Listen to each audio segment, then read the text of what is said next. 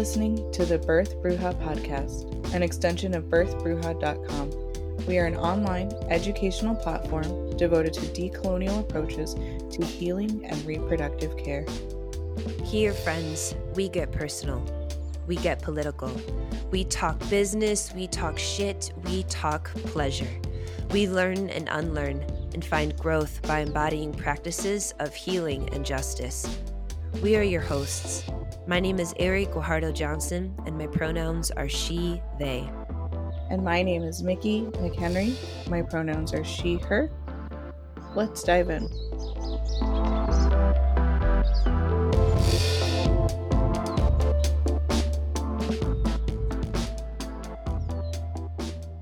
You are listening to episode 29. My name is Eric Guajardo Johnson. As some of you may know, I've been working with survivors of sexual assault for just over 15 years. Primarily, my work has been with San Francisco Women Against Rape, a women of color led community based rape crisis center out of San Francisco. And yes, I will always give them a shout out every time this comes up because they are part of my home. I would not be here without them.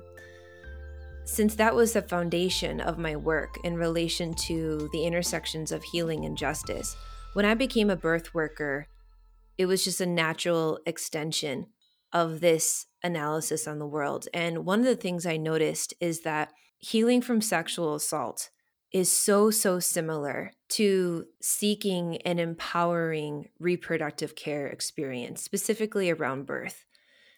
And what continues to astound me is despite how many similarities exist, and despite the fact that one in three people with a uterus will experience sexual violence by the time they are 21, despite that statistic, it is so rare for me to find survivor stories and spaces centering the intersections of the two. It is so rare for me to find people willing to talk about their experiences of navigating survivorship while seeking reproductive wellness support. For most survivors, shame and guilt are burdens that are dealt with daily. It is something that keeps people from speaking about their experience. It's what keeps them from seeking justice, seeking accountability it's also what gets in the way of folks accessing healing resources. And so, when something as common as a menstrual cycle starts, or pregnancy, or miscarriage, birth, postpartum, endometriosis, so many common, common reproductive experiences.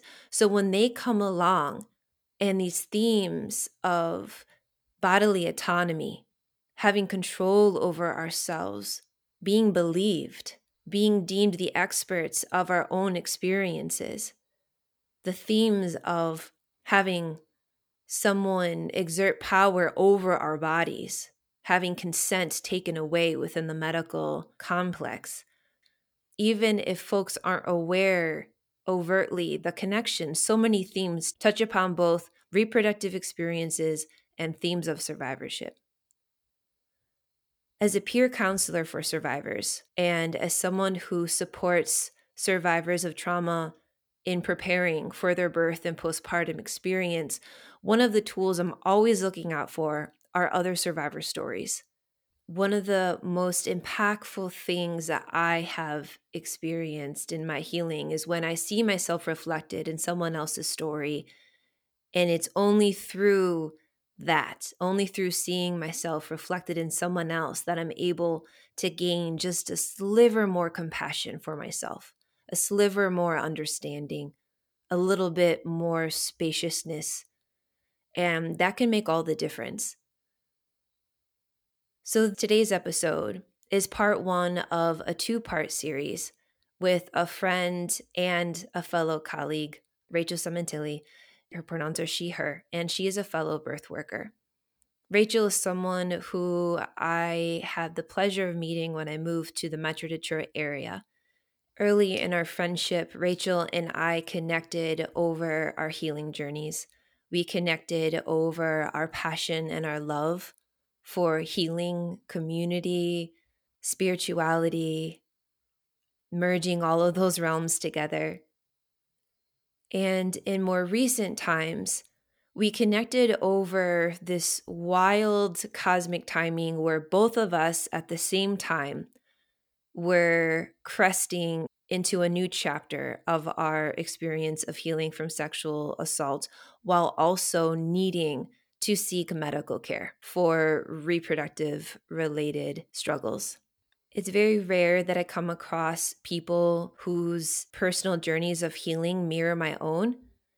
So it was so wild and so meaningful to be sharing my story while also having someone understand how big of a deal it was to be able to not just come up with self advocacy strategies, but to actually utilize them to not just be practicing grounding activities where we're trying to stay in our body and not disassociate and become numb, but to succeed in that working during a moment of overwhelm. It was wild and it was beautiful. And my friend Rachel agreed to have this conversation with me on air, recorded for you all. This episode is dedicated to fellow survivors and today's episode is going to be centering Rachel's experience. Rachel's going to be speaking to some of the context of what her healing journey has looked like over the last few years, what brought her to seeking medical care, what strategies she utilized before and during that appointment, and what has that done for her. Rachel's story is one where her initial visit with the care provider resulted in what I would describe to be one of the best case scenarios. And I think it's really powerful for folks to hear what a solid response looks like from a care provider and to also hear the impact that it can have on the patient, on the survivor. Before I move to more formally introduce Rachel, I just want to pause and extend my deepest gratitude for her willingness to share her story as a survivor. As survivors, we don't owe anyone our story. We don't have to give any details or prove anything for our experience to be valid. And knowing that Rachel has extended this extreme vulnerability and trust in me and our community by sharing her experience.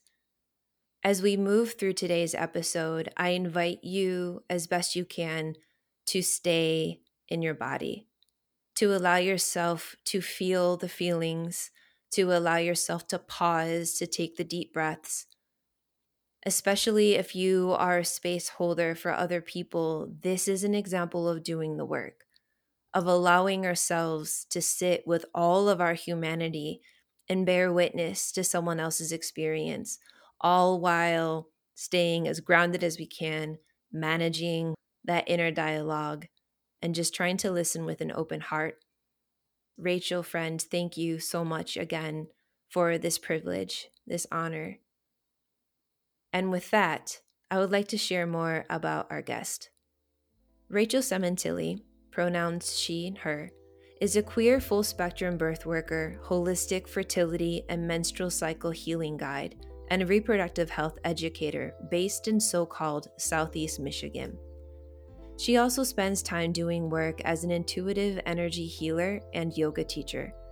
Rachel was brought to this work, like so many of us, by her personal experiences, healing journey, and drive for political activism.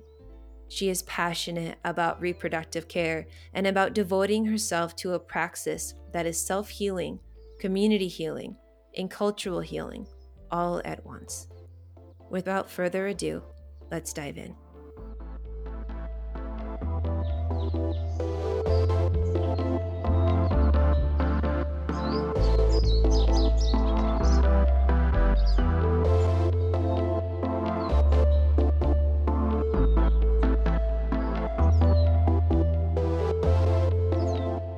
To start us off, friend, would you please give some context as to where you were at in your healing journey before the navigation of this medical process? Yeah. I started out in a traditional psychotherapy relationship in 2014. And I did that for about five years. And from there, I was having a change in my work. I was leaving the corporate world. I was going to lose my benefits. That was a decision that I made, and I kind of used that opportunity to find a new relationship with a therapist. And I sought out a trauma informed somatic experience therapist who was also really rooted in a foundation of spirituality as well as experience with the birth worker community in particular. So it was like every way that you can be a good fit, it felt like a good fit. And I started that about three and a half years ago. And that really was like opening up the floodgates of healing in a totally different way and kind of brought me to a point this year where I was feeling ready to reinitiate a relationship with a medical doctor. And I hadn't been to a doctor in over five years. And that's kind of where we came to this conversation between you and me of initiating a care relationship with a doctor again and finding ourselves in similar situations of like okay how do you navigate that with all the new strategies with the new perspective with different coping mechanisms right. with the somatic awareness so before we dive into the medical process. Would you mind speaking a little bit more to what somatic therapy is and what that has been like for you to be doing that work for three years? Yeah. I always felt something was missing from the traditional psychotherapy that I was doing. It's funny, like this idea of not needing to name or explain or like tell your story like that's not necessary for healing or for being in relationship with other people doing this work and i also feel the same way. I, I didn't used to feel that way. I spent a lot of time in psychotherapy trying to figure out like what was the event that happened to me.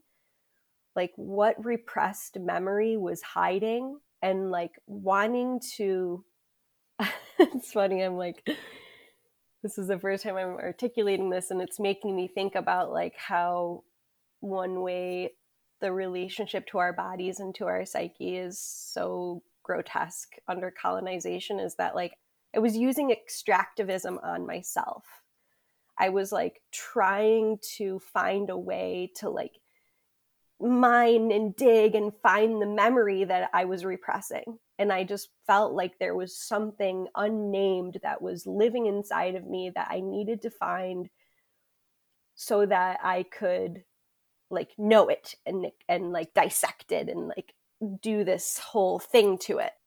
And I did discover a lot of things, but there was never a moment where I was like, oh, I found my diamond. You know, now I can heal. Now I can be healed and I think that it kind of relates back to what you were saying of we don't have to always name or even know because we still have access to the healing tools. Our body is still going to communicate the best way forward to us. And in psychotherapy, that element really isn't there, right? The mind body separation is so prevalent. We all have the vision of the Freudian laying on the couch talking while someone takes notes on you.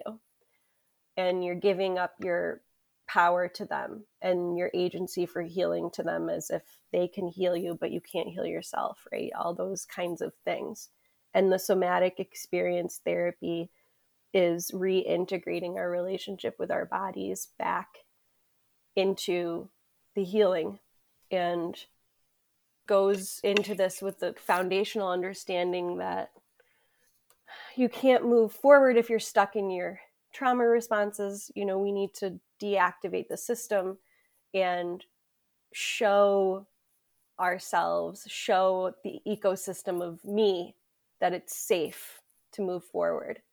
And when I say ecosystem, right, we're talking about the entire human, the the body, the mind, they're one, the gut, the heart, the brain, the vagus nerve, all those things, the relationships around you, the support system around you, all that stuff. Yeah. So one of the things that you mentioned was you gave a snapshot of your experience around memory repression mm. and memories resurfacing. And one of the things that we had previously talked about off air was how a big part of our feelings coming into today, knowing that we're going to record, is coming to terms with how you and I still to this day struggle with shame and guilt coming up into our experience and how for a lot of folks specifically memory resurfacing comes through in body-based feelings and or emotional responses that may or may not quote unquote make sense right intellectually some people mm-hmm. are able to know right that oh this is due to this memory blah blah blah but i would argue that most people don't and when it comes to shame, a lot of us blame ourselves for what happened. A lot of us would prefer not to trust our memories. Like, oh, it's just a misunderstanding. I just misunderstood. Or I'm just making this up. And that navigation is what I see a lot of the folks that I've worked with, the reasons why they choose psychotherapy as one of their first journeys is A, because that was one of the only modalities available to them, whether it be free services through a community organization or because that's what their insurance covers. Or a lot of times, what happens is they go into that modality wanting, you said extraction, right? Mm-hmm. Like wanting the care provider to ask very specific questions to then turn around and say, This is why you are feeling what you're feeling. This is what you have to do about it. A lot of times people seek comfort in psychotherapy because they're looking for someone to validate for them that your experience is right is correct right? They're looking for hmm. that validation. Hmm. And there's some care providers that do an amazing job with it. And also in my experience of working with a lot of folks i would say most care providers really suck in supporting survivors of sexual violence specifically, and especially if, if folks are survivors of childhood experiences of violence, it's wild to me how unskilled a lot of care providers are. And so this brings me to how glad I am that you were able to first do that work to experience it, to get whatever information you were able to, and then you were able to use that to then seek a a trauma informed therapist which please y'all listeners google it if you haven't. You would think therapists are trauma informed inherently but they're actually not. It's a, it's a it's a specific scope or approach to their practice. So the fact that you're able to find that friend i'm really really glad. And then to know that you chose somatic that you chose going into your body because again, knowing that so many of us struggle with trusting ourselves when we go to our bodies, we are doing the work of building relationship again with our body based awareness, with our intuition, rather than trying to force ourselves to figure out why am I feeling this way. Instead, we're finding power through building awareness around what am I feeling? and how do I want to respond? I think it's inherently really hard work and it's inherently empowering. Thank you for letting me drag all that out. And also, I'm just really glad that this is part of the journey that you're sharing. Mm. You know, this is a super vulnerable share for me, but this is why we're here. So I'm going to go for it. A big part of why I wanted to find someone somatic experience based in the first place was because bringing it back to the medical side of things, it's also taken me a really long time to sort of claim this narrative as well, but I've I've been suffering from chronic pain for a long time. And that chronic pain manifests in my menstrual cycle. So it's kind of added another layer of feeling like it doesn't count or that it's not real to others because it's so wrapped up in our societal taboos and misogyny that it took me years and years to even really be able to understand that I was living in a cycle of chronic pain and that that was part of my lived experience. And what brought me to my therapist in particular was feeling like I'm on a river and the river's frozen and there's something underneath and I can't quite see it or access it. And I'm, you know, another part of me is pounding on the frozen ice, trying to scratch through, and I can't make the connection. And I just felt like there was something happening spiritually in my womb and in my relationship to my cycle and my relationship to my body. And I knew that the only way I would be able to access a different way of being, even if my pain never changed, but how I related to that pain and the identity of feeling like I needed a new way to cope with living in this body. And I knew that there were secrets and mysteries and that that sort of cellular memory that were waiting for me to listen to them. And traditional psychotherapy does not have a space for this, does not have a language for this. And I just felt like the ecosystem of my humanity was reaching a critical threshold. And it was like a switch flipped. And I just knew that those coping mechanisms that had protected me up until that point were crumbling and i needed something else i needed to find an access point into being able to communicate with my body and figuring out a language for talking about how my spiritual beliefs manifested onto my body. And what does that mean about my pain? And you know all those kinds of big questions and feeling like that my pain was somehow related to my spirituality, something I was trying to discover about my spirituality, and the belief that my body held a lot of answers. And then that kind of being at odds with the idea that, like, okay, well, if I do all this somatic experience healing and I start down the journey of the trauma informed path and I fix all this stuff, but I still have pain. What does that say about my trust and my faith in my own body? Is that process going to then shatter the faith that brought me to this point in the first place? Oof. so Ooh. dealing with that, like, that's something I'm still dealing with now and feeling, mm. like I said, that feels like a really vulnerable share for me because this tangled web of having a certain faith in my body, but also being someone who deals with chronic pain and how the journey to healing in my mind was scary because it would either reinforce or dismantle my faith. Wow. All right, I'm going to take a, a moment to breathe yeah. after that giant question. Thank you for sharing that. I know that so many of our listeners are going to resonate with that. I think it's a big fear for so many people because it comes back to that traumatized urge to self blame.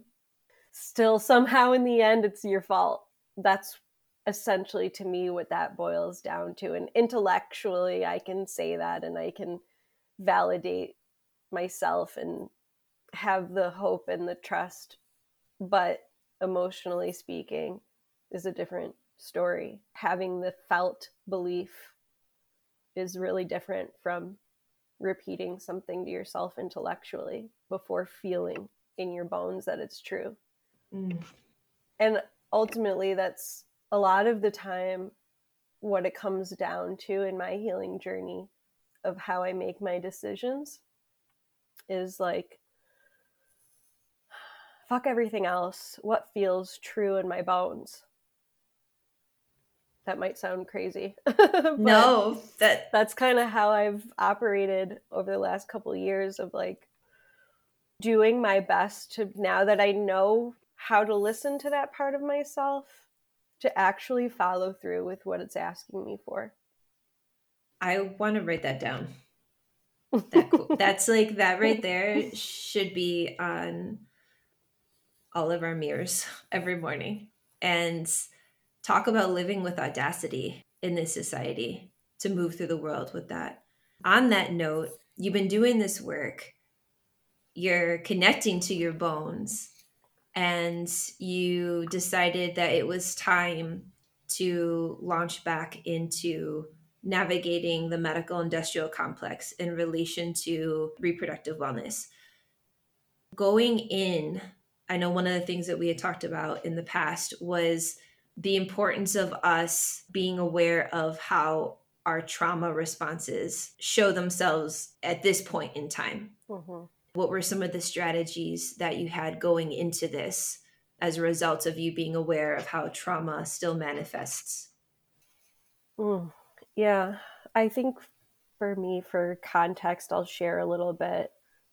I've already named that I have suffered from chronic pain for a very long time, and I consider that one vector of trauma to my reproductive system. I'm a survivor of sexual abuse and assault, and I'm also a survivor of abuse from the medical system. So it's multiple vectors of trauma to my reproductive system. And I really felt that I had processed so much in therapy and prepared so much, like with some of the strategies that we'll talk about, that I would be fine in the moment, right? But the reality of it actually was that I had not been to a doctor in over five years, that all of my interactions had been with other holistic healing, alternative medicine, virtual consultations or therapy, acupuncture, right? This kind of thing, and had not interacted in over five years. And so I hadn't actually put my body into the situation of confronting that very particular trigger of medical trauma. And I really thought that I was going to be fine. And when I got to that moment of my body's in the waiting room, it was really shocking to me to see what a visceral response was happening in my system despite all the ways that I had prepared and felt safe and resourced. I'm even getting activated now, just remembering it. It was only a month and a half ago. And so that kind of, I wrote a letter for my file. I wrote down my history in advance.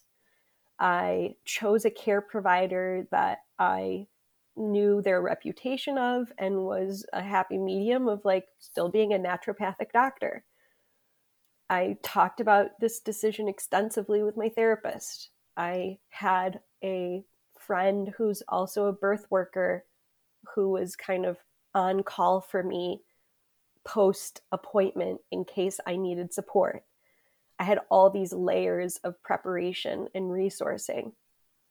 And I just still found myself trembling at a moment where I felt like I had to hold tears back. And in that moment, I thought, like, what would my therapist say? you know, she would tell me not to hold this back, right? Like, have the experience, look for my exits, stop my feet on the ground, show my body that I'm safe, and then have the cry. and my doctor in that appointment the naturopathic doctor read the letter where I, without too much detail, just named the multiple vectors of my trauma and named what had happened to me in previous medical experiences. And she put down the paper, made eye contact with me, and said, I'm so sorry that this happened to you. And it sounds simple, but what has happened since that appointment, you know, I've had some time to process.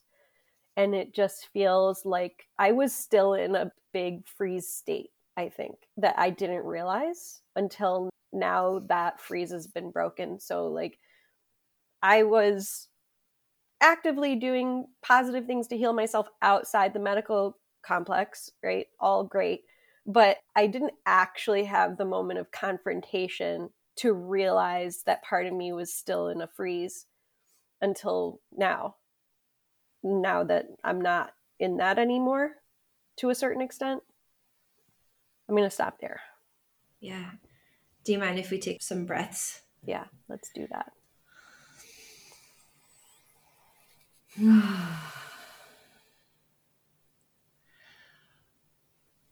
My body is so full of sensations right now.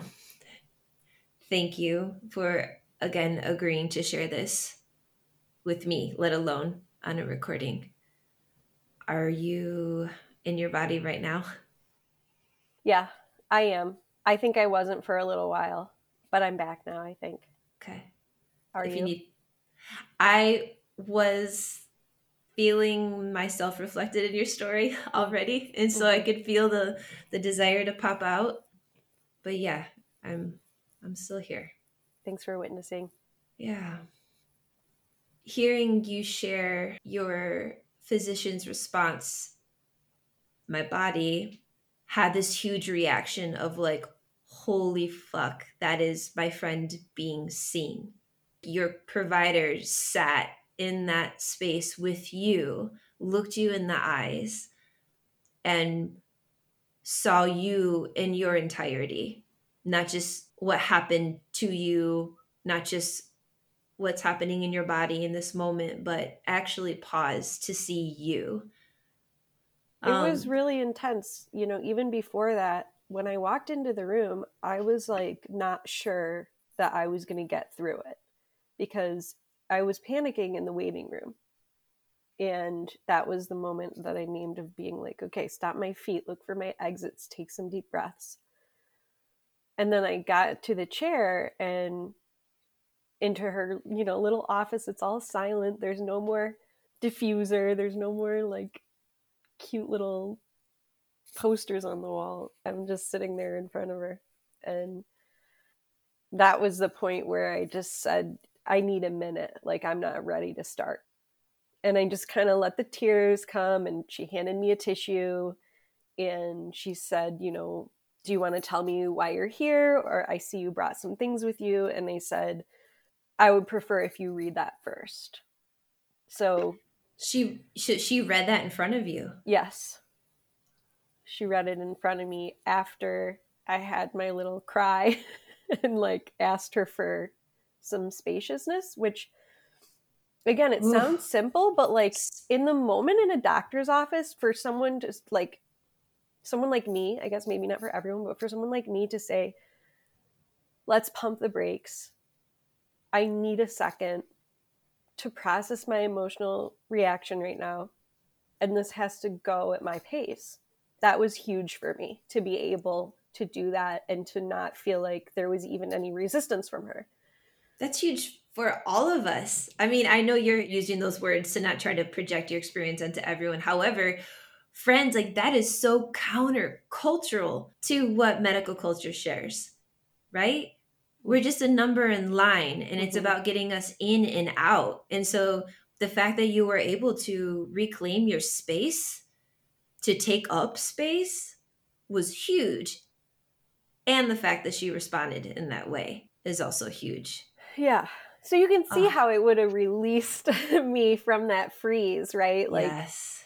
you know, I, I have since that interaction had a few others that were nowhere near that end of the spectrum. and we can get into those or not. But it really, truly was transformative for me in feeling like I achieved my goal of coming into a medical facility in order to initiate a healing interaction and to try to build trust with a doctor. And that was part of what my letter said too was like, yes, there's symptoms that I want to address here in a new care relationship, but the number one priority for me in this visit today is to establish trust and to try to find a way to interact with the medical system in an intentional way after having so much trauma at the hands of the medical system. So it was really so rewarding to feel like I achieved that goal in that one interaction. And, you know, it's not like that every time, and it hasn't been like that since, but it really did feel like it unlocked something in me, kind of touching back on our previous mentions of like spirituality and our connection to our bodies. Like something changed significantly for me after that. Yeah. All right. So you just shared with us so many facets of the experience. And just thinking about the folks that I serve, I know that there are a lot of survivors who are listening to this and are feeling hope that this is something that they could do. And you already shared with us that some of your follow up medical visits were not this epic. I don't know the right word for that. But could you please share a few points of what was the medicine that you were able to take away from that first visit? And how has that specifically informed how you've navigated the remainder medical visits? And how has it shaped how you feel as you continue? Mm. I think I started to touch on this when we were off air. And I want to name it now because I think it applies to everyone, not just survivors. That we live in a society of, you know, white supremacist patriarchy and that we're groomed from before we're born to kind of like tolerate a way of being treated that is deeply misogynistic and violent and every sort of coming of age story that I know of in my peer group, there's a true lack of bodily autonomy. And that that is something that we're taught to endure from a very, very young age. And that translates in a very profound way to how we interact with the medical system. And as a birth worker, I cannot miss the opportunity to say how much that dynamic influences the way people give birth in this country. And the culture of people not even realizing that informed refusal is an option our society normalized that lack of bodily autonomy for me in a very real way from the time I was very young. And not to mention, like, I'm a Libra and like I'm very much have a peacekeeper personality. And I was really never like realizing how that was something that could hold me back in a way. Like it's in my nature to seek balance and harmony. And unconsciously that was my role for so long but peacekeeper at any and all costs is a very dangerous position to be in. So for me the true coming of age the true sense of finally feeling like i have maturity and enough agency to accomplish what we just talked about was like sort of letting that peacekeeper identity drop a little bit with the understanding that like my righteous indignation is not selfish. My righteous indignation is not my ego. It's not hubris. I don't need to talk myself out of it. I don't need to be humble about it. That, like, it's there as a protective urge. And that learning to hone that for myself and for others is like what fuels my passion for activism and advocacy, but was also the very tool that allowed me to rescue myself. Oh, wow. what an answer. Oh my lord. I don't even remember what your question was. I, I I'm oh it was asking you in short what was some of the medicine you took away and how yeah. how are you carrying that with you Ugh, what a gift.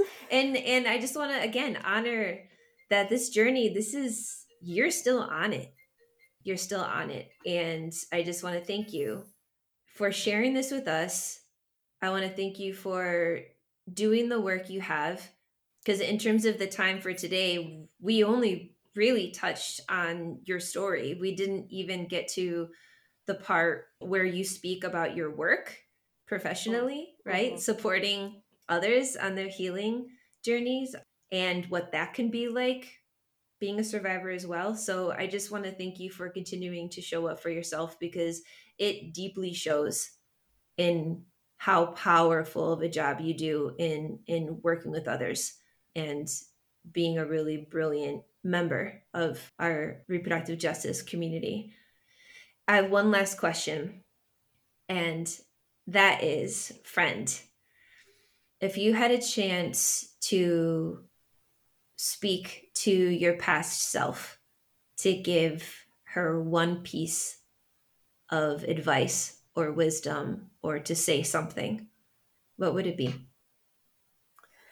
What's welling up for me right now is this message to trust yourself and to trust your body and that I know I'm still working through those fears about faith and pain and growth. That's all still very real.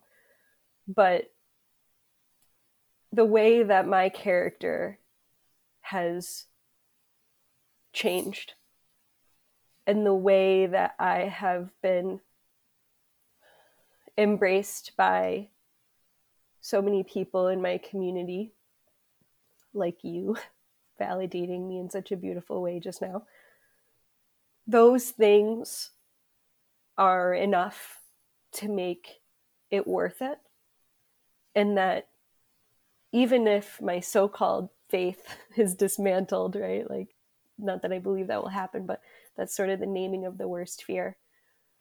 It's still worth it that the journey of trusting your body, of honing in on that language, of believing that you know best and that, that you have the tools, that journey in and of itself, regardless of the outcome in physiologic healing, I guess, it's worth it. And there's nothing that could happen to me in the future that can break that away anymore. And I feel so grateful to have access to that.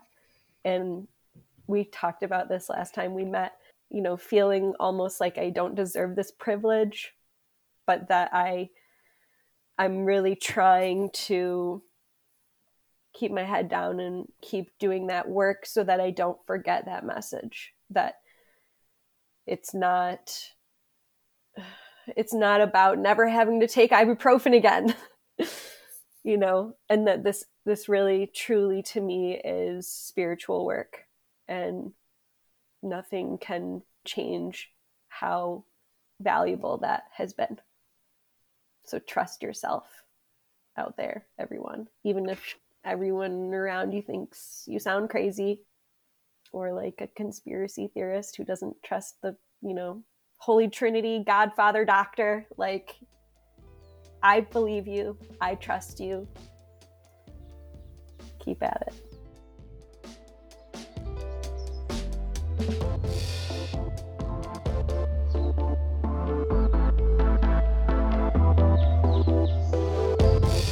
Thanks for listening to the Birth Bruja podcast. Be sure to check out show notes for a list of resources mentioned during today's episode. Are you interested in learning more about the intersections discussed today? Visit birthbruja.com. We are an online educational platform devoted to decolonial approaches to healing and reproductive care. Offerings range from pre recorded courses, ebooks, live workshops, and more. Want to keep this podcast running? First, be sure to subscribe and leave a review on your favorite listening platform. Second, visit birthbruja.com and check out our store to purchase apparel with one of many badass designs. Until next time, friends, thank you for all the ways you show up in this world. Blessings and gratitude.